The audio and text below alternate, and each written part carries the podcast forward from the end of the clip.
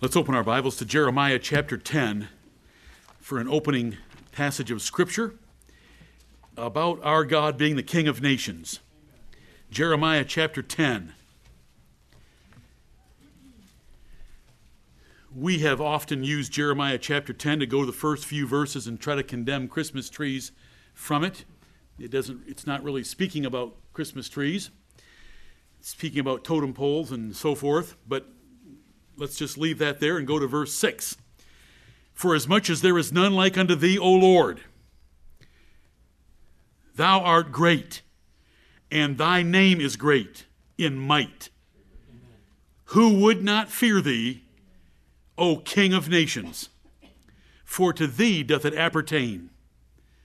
For as much as among all the wise men of the nations, and in all their kingdoms, there is none like unto thee but they are altogether brutish and foolish. The stock is a doctrine of vanities.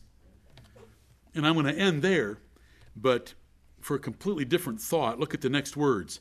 Silver spread into plates is brought from Tarshish.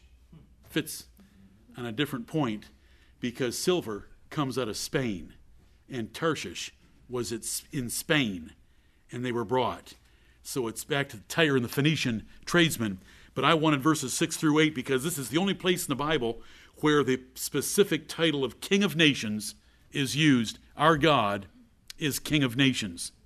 And with Jesus Christ of Nazareth, he has given a man that office. He's the King of Nations. He has a rod of iron rule, and he dashes the nations in pieces, just like we're reading here that his father did before his incarnation.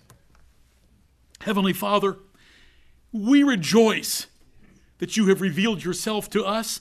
We rejoice that you have revealed how you deal with the nations. We rejoice and thank thee for giving us thy word, including Isaiah 22 and the lessons that we learned from it this morning. Let us be convicted and instructed, converted and humbled by it. We thank thee for Isaiah 23 that we're going to consider shortly. Thou art the King of nations. Forgive us where we have thought that voting was more important than praying. Forgive us where we have thought internet research of doctors and protocols and therapies was more important than praying. Right. Forgive us when we thought improving our resume was more important than praying. Let us learn the lessons, learn them well, and seek Thee first and most.